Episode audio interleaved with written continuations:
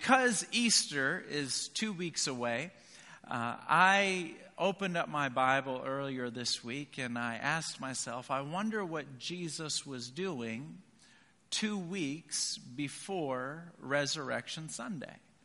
Um, we call it Easter, it's really Resurrection Sunday, but what was Jesus doing? What was happening two weeks before?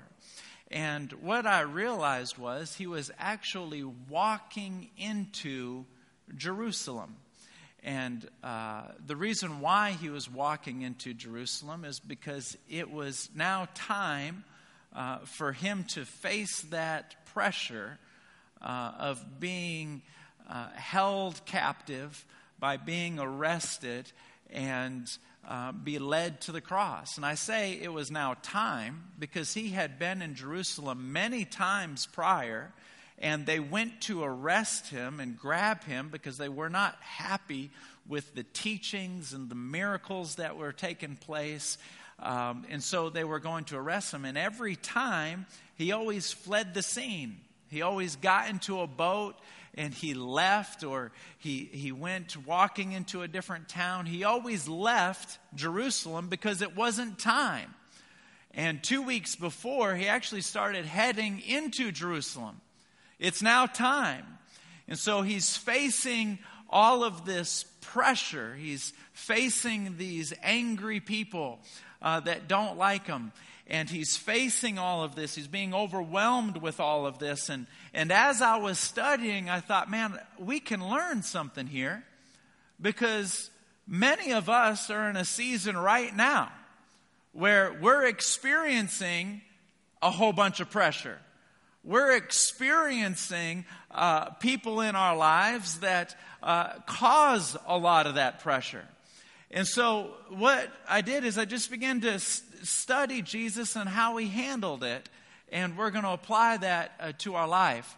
And uh, I, I, want to do a, a visual illustration just as a launching pad, and then we're going to dive straight in, right into the scriptures. So uh, let me get my, uh, my team up here, and uh, we're going to do a, a, visual illustration on, on being able to, uh, to handle, uh, I'll just put that right there for now, being able to handle some pressure.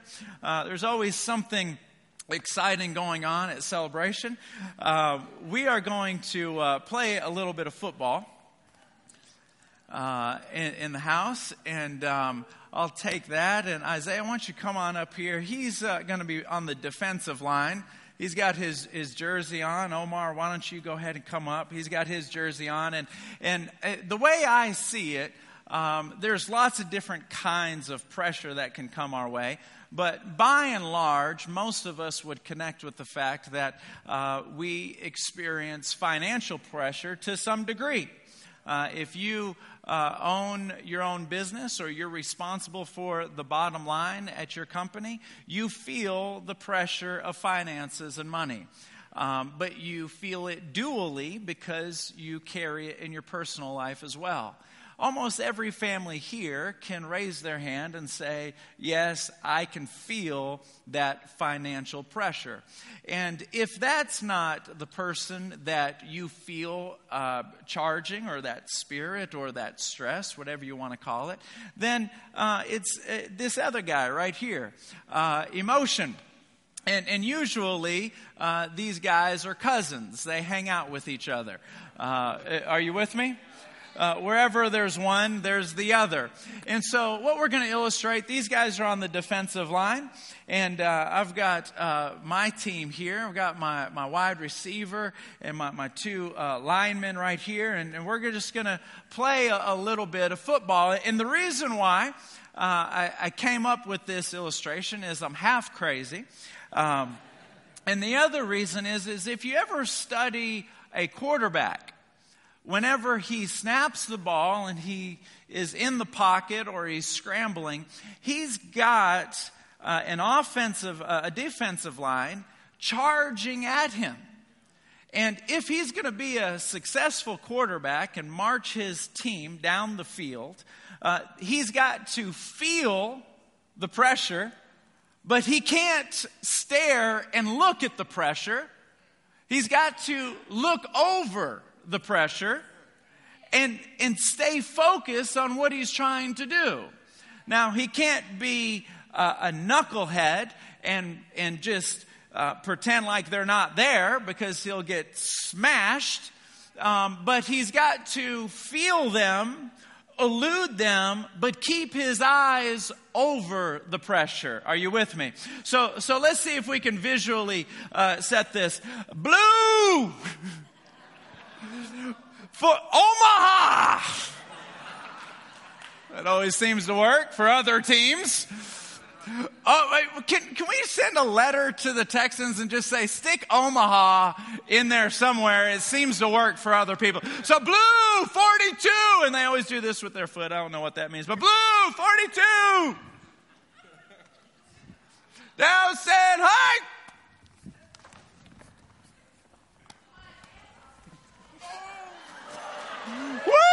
Woo! Sheesh. Well, I picked the right guy to be the receiver. That's obvious. Jeez, stress me out. All right. Blue 42. Now, just so you don't think that I'm like totally lost, I haven't gotten lost yet. Let me just say, come on up here, Isaiah. Uh, every person has what I call an Achilles heel. Uh, for, for one person, it is this guy right here. And uh, you'll know it's you if you've ever made the statement if I didn't have a financial problem, my life would be pretty good. So if you've ever said that statement, uh, then this is the guy that you're fighting. But if that's not a statement that comes out of your mouth, it's a different statement because nobody, this is important that you hear this, nobody has everything. Nobody has everything. Now, you may look at your neighbor down the street and go, I don't know what their Achilles heel is, but I'd sure like to trade with them. Are you with me? Trust me, if you were in their house, you may look at your life and go, whew, I'll keep what I got. Are you, are you with me? Okay. Blue 42, Omaha. God bless it, Texas. Texas, Omaha. Hey. Where are you going? there we go. Now everybody has a, a, different personality. This is how this is how the Texans would do it, okay? Blue 42 down said hut.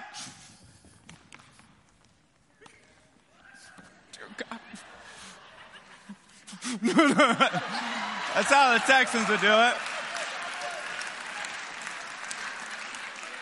Uh, if you're if you're an A and M fan, This is how they would do it. Down, set, hut.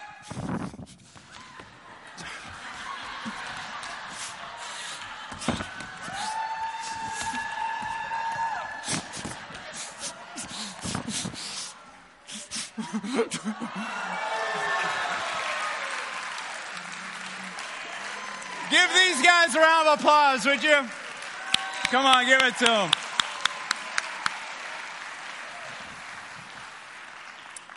I think the people in that section over there caught up on their prayer life.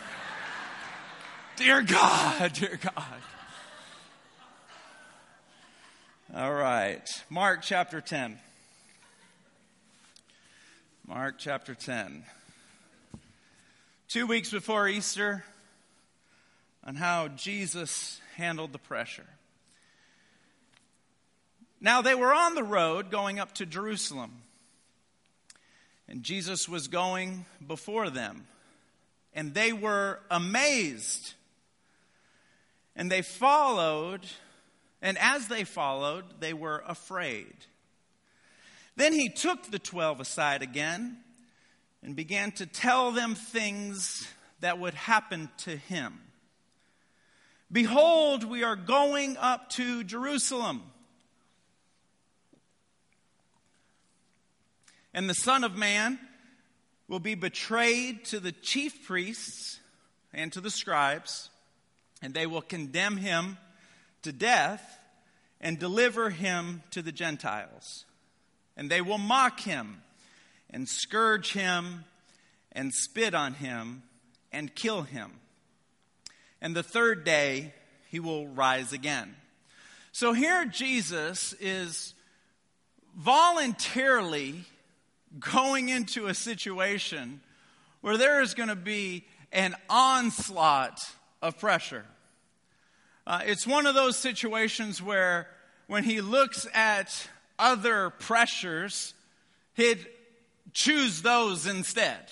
Give me financial pressure instead. Give me anything. But he's putting himself in that situation.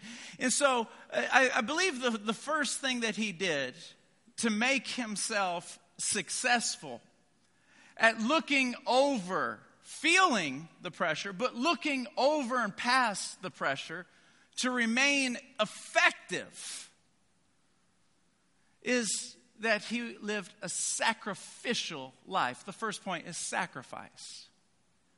See, there's a, a, a tug of a war um, for your attention and affection as you live your life. Uh, it's called the cares of this world. And so, uh, to, to illustrate, uh, on one hand, you need to work. Uh, you need to have a job you need to make money. You need to pay bills. You need to put food on the table. And if you can land yourself a really good job, uh, you get a, a better house, a better car, and a thicker steak. Um, but that can very easily begin to pull demands on your attention and emotion away from why you're here. Are you with me? Jesus had this mentality of living a life of sacrifice. In his mind, I'm going to be here for 33 years, and that's it and forever and ever and ever and ever and ever and ever and ever never never never never never never forever and ever and ever and ever and ever I am going to reap the benefits of how I spent those 33 years. So, what I do here, yes, I want to have as good of a job as possible, and I want to have all these tangible things to make my life a little bit more comfortable here, but it's only 33 years. My life, this is Jesus' perspective, is to be a servant here, to serve people, to live a sacrificial life, because servants here are kings there. That's why he was a servant the entire time he was here. If he wanted to be a king here, he wouldn't be a, a, a king there. You have to pick one. Did you catch that? You have to pick one. So the, the, the, the grand poobahs here are going to be the ones that open up the door for you there. It's all about the heart and your mentality on how you see people and how you see God. And so when the pressure, where's that football at? Uh, when the pressure is coming your way, it's very easy to get caught up in the moment and scramble, scramble, scramble. And do you see my eyes? Look at my eyes. Your eyes drop and you start scrambling. Whereas a successful quarterback and the greatest quarterback of all time, Jesus, keeps his eyes up and looks over the temporary issues by keeping them, forcing the situation to stay temporary by remembering my life here is to be as sacrificial as possible. In Romans chapter 12, Paul says this My whole life is a living sacrifice. Oh, that we may give the kind of sacrifice that the Lord wants. See, there are some sacrifices that take place that the Lord is not interested in. It's the kind, I'll give you an example. Somebody who's sacrificial, but they're doing it to get lots of glory. Ah, ah, ah. That's, that's not the kind of sacrifice the Lord wants. This is the kind of sacrifice the Lord wants. If you're taking notes, it's twofold. Number one is you esteem others to be better than yourself. It's that constant. It's that constant. It's not easy and it's not natural, especially when you're dealing with buffoons. It's not natural to esteem them and to lift them up and not to be prideful or arrogant. It's not natural, but to force yourself to, my life is a living sacrifice. And then number two, Lord, I, it doesn't matter what good things you give me or what opportunities I have on, on earth. However, my life means nothing to me except to finish the race and complete the task of testifying of you. In other words, this person may work at a snow cone stand 50 hours a week, and this person may be the president of the United States. Fine, you guys both have jobs, but regardless of what your day job is to pay your bills, your mindset is, I'm going to live a life of sacrifice. And when you do that, and the pressure comes, you don't get overwhelmed with it, and your head begins to drop, and you become consumed with the people because you're looking right over them and you're saying, My life is a sacrifice anyway. My life is a sacrifice anyway. That's why Jesus was able to say, guys, we're going to Jerusalem. I don't know about that. I don't know about that. And we're going to Jerusalem because my life is a sacrifice. The last time we were in Jerusalem, they almost arrested you. Yeah. But it's time. My life is a sacrifice. You'll realize a lot of people in situations that are stressful become less stressful the minute you look at it like, hey, my life is a sacrifice. Number two, point number two is perplexed. In the middle of the pressure, there are seasons of perplexity, seasons of not understanding what's happening. The disciples that were following Jesus, the Bible says that they were amazed and afraid. Amazed and afraid. Now, when I was reading this this week, I thought to myself, how can you be amazed and afraid? That doesn't make sense. It doesn't go together. It's like drinking milk with spaghetti. If you drink milk with spaghetti, don't tell me, okay? I'm Italian. It's like insulting the people, okay? It's just, it just doesn't go together, you know? It doesn't go together. And, and it's, it's, it's, there's amazed and, and afraid. Um, it, it doesn't go together. But when you think about it carefully and allow the Holy Spirit to reveal it, it all of a sudden it makes sense. They're amazed because they have been living with Jesus for three years and they have seen some amazing things. They've seen him take five pieces of bread and two fish and feed a thousand people, and they all brought home to go boxes. How do you do that? They've seen him walk on water. They've seen him look at a blind person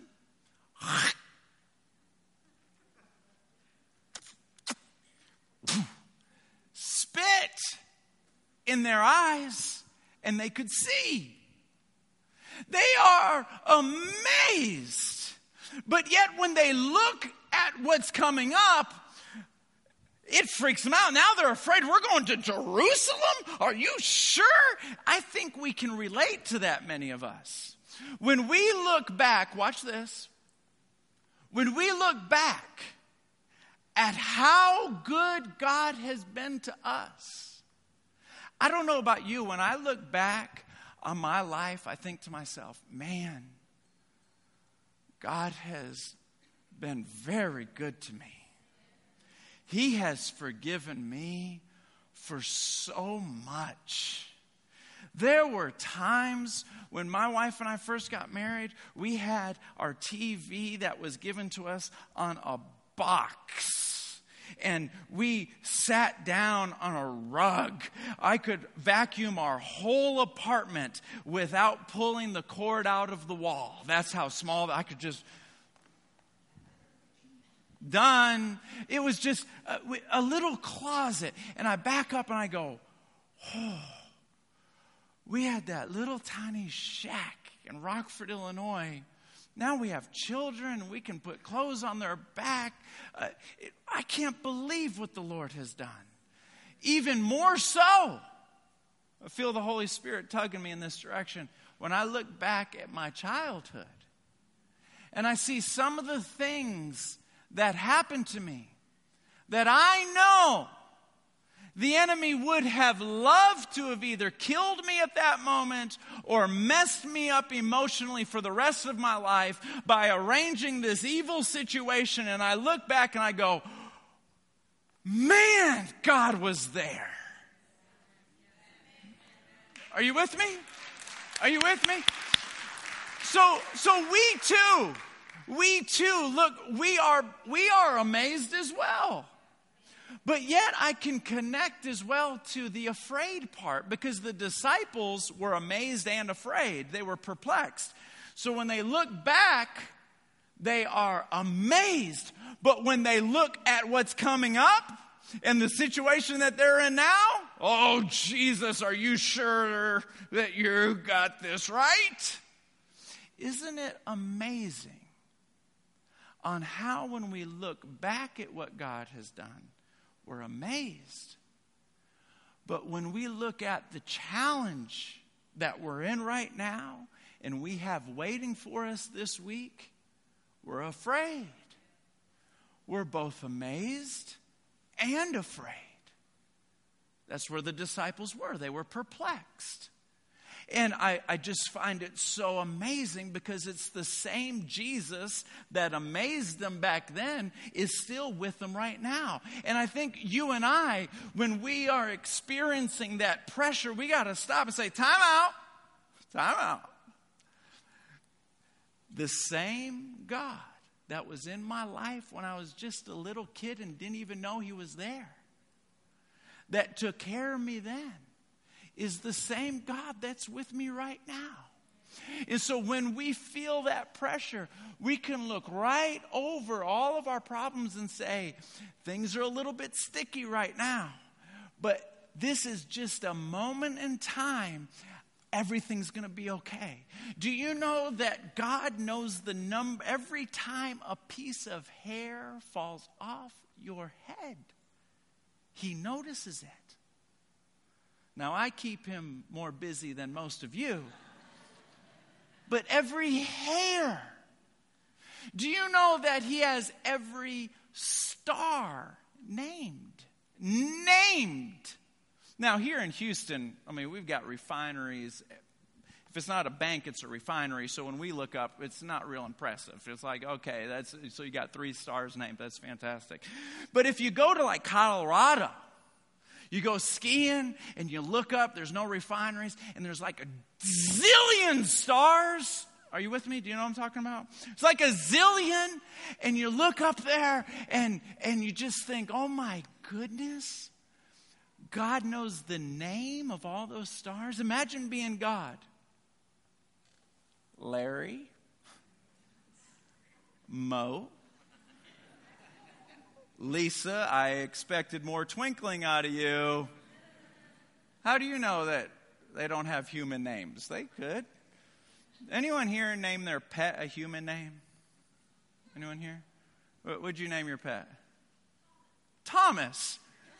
I love it when people, is it a cat? A dog? What is it? A cat named Thomas. I love that.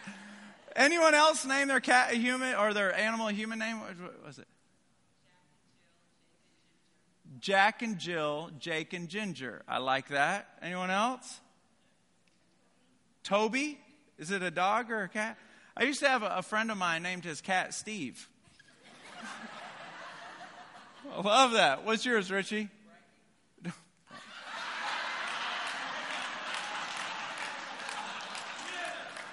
we're, we're looking for a drummer if, if anyone wants to be our new drummer. But, but how do we know the Lord didn't name stars human names? He, he, he could do whatever. He, he, just, he causes the world, spins it like a basketball. He's got stars. He throws planets in the sky. He looks at your situation and the same God that amazed you back then is for you now. So, point number one is sacrifice. Oh man, when we shift our thinking to a sacrificial life, everything changes.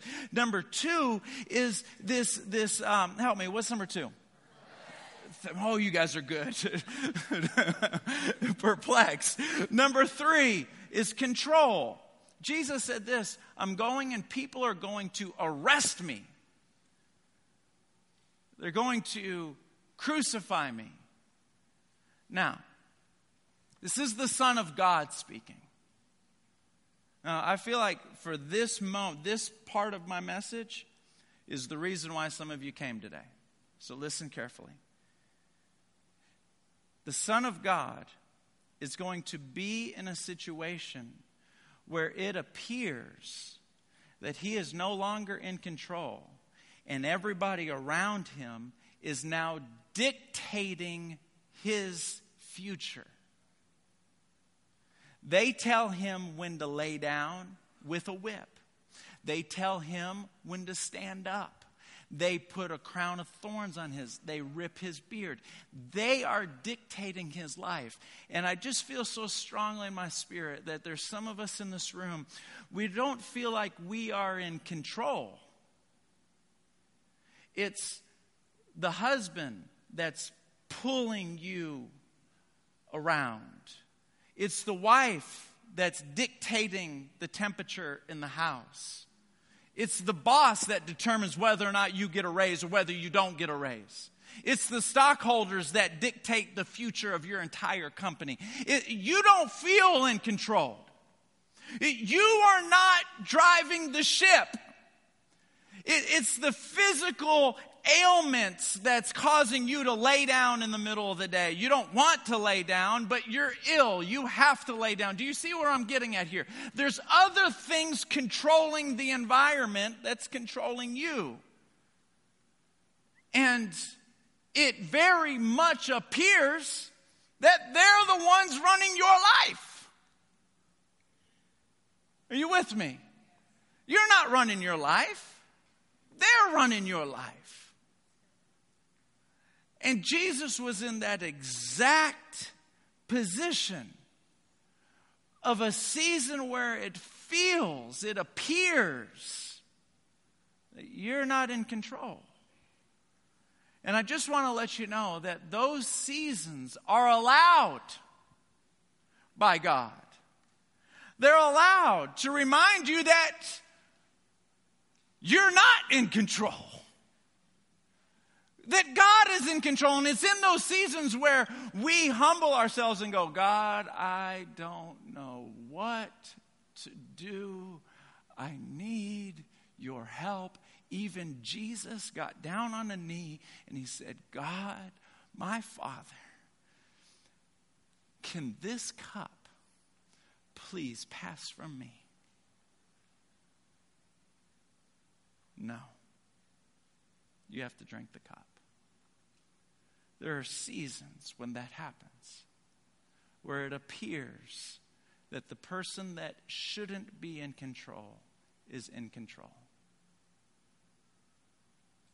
I want to say this.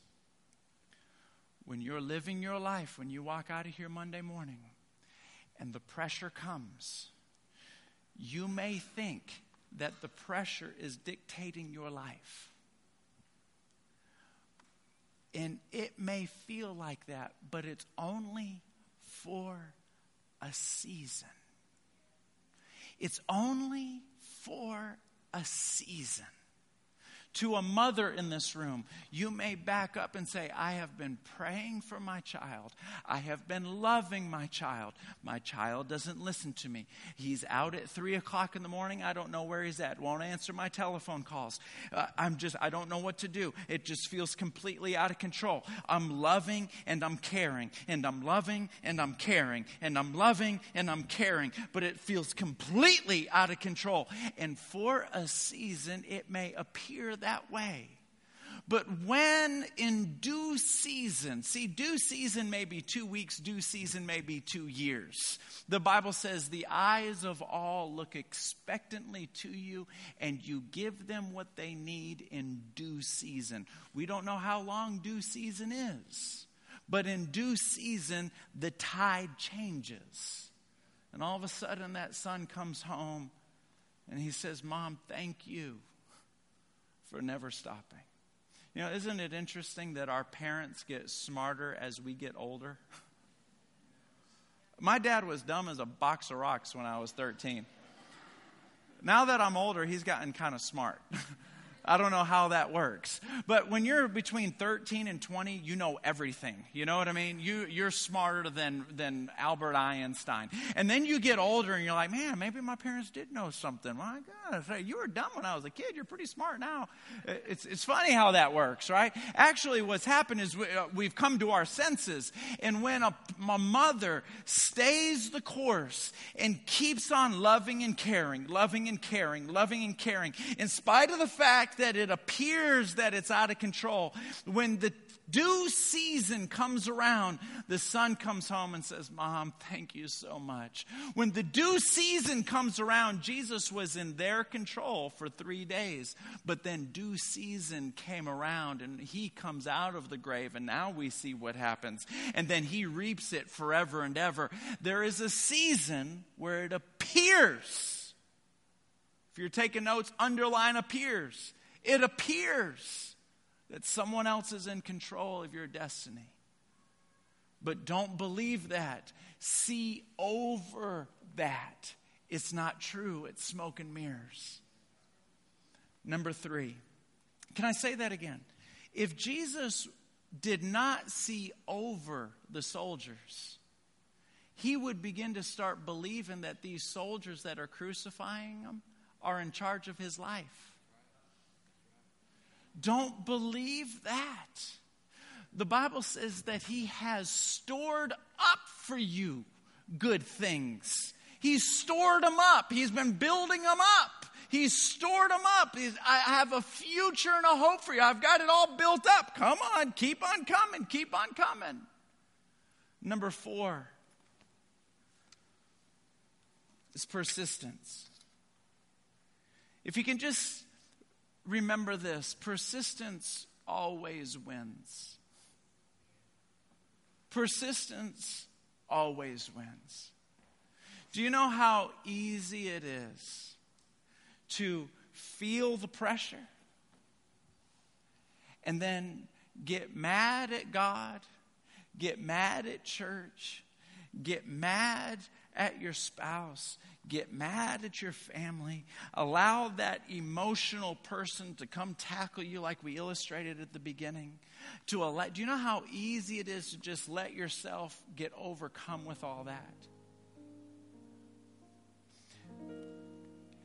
It's so interesting because without persistence of being able to back up and say, This is a rough patch this is a rough patch. Well, this rough patch has been going on for two years. I understand. It's a rough patch. It's a rough patch. But when we make emotional decisions without seeing above the rough patch,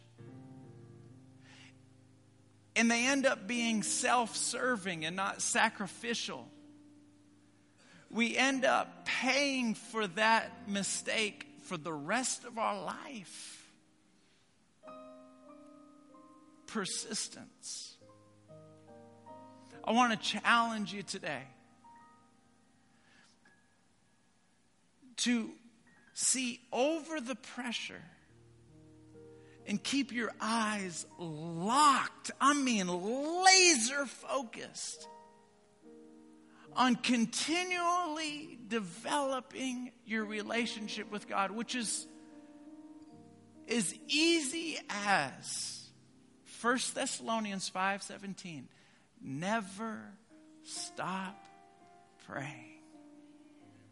Some of you may say, Well, I'm not a very good prayer. That probably means that you're the best among us. Because people who deem themselves as good prayers end up like praying in the King James Version. oh, Father, how art thou? It, the, the best prayers are the people that don't know how to pray, so it just bleeds from their heart. Kind of like when you're driving down the road and somebody comes into your lane from the oncoming traffic and you don't have the time to say, Our Father who art in heaven, hallowed be thy name. You go, Jesus! That is like the best prayer in the world. You don't have the time to be eloquent. You only have a moment to be passionate. Those are the best prayers. So when you live your life like Jesus, first of all, it's going to be sacrificial. I'm not in this for me. I'm not in this for me. I'm, I'm not here to win every single argument with my wife. I'm not here to fight my boss over every single issue. I'm not here to fight over somebody and yell at them because they went first on a four way stop. I, I, you know what? This whole world is just, I'm, this is going to be a sacrificial life for me. I, I don't win here, I win there. This whole world is about lifting Jesus up and allowing him to look at me and go, That's my boy. That's my boy. This is going to be sacrificial. Look, it's going to be perplexing. I'm just going to remember that when I get afraid, remember that I was I'm amazed at the same time. Drag that over. It, there's going to be seasons where it seems like it's out of control. I'm just going to look right over it. I'm going to just look right over it. I don't even see these guys. I feel them, but I'm just going to look right over it. And one thing's for sure I may not be perfect, but I'm going to be persistent. Are you with me on that? I'm, not, I'm, I'm the bulldog that doesn't give up. Uh, you, you, know, what are those little bulldogs? Uh, their nose is like pushed back. You can see their snot. They have sleeping problems. They snore when they sleep. What am I talking about? What breed is that? Pugs. Their eyeballs are about to fall right out. You know what I'm talking about? You, I, I personally would never own a pug because I have too much ego to tell somebody, yeah, I got a pug. But the thing about pugs that I do like is that they're able to hang on and breathe at the same time. It's not pretty, don't get me wrong. Their nose is slanted backwards. It's not pretty, but they can hang on and breathe at the same time.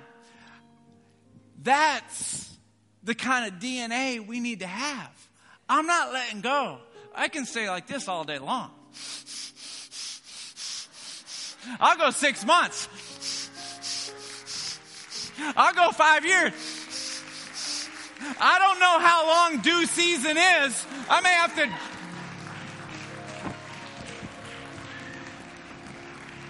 I, I don't know.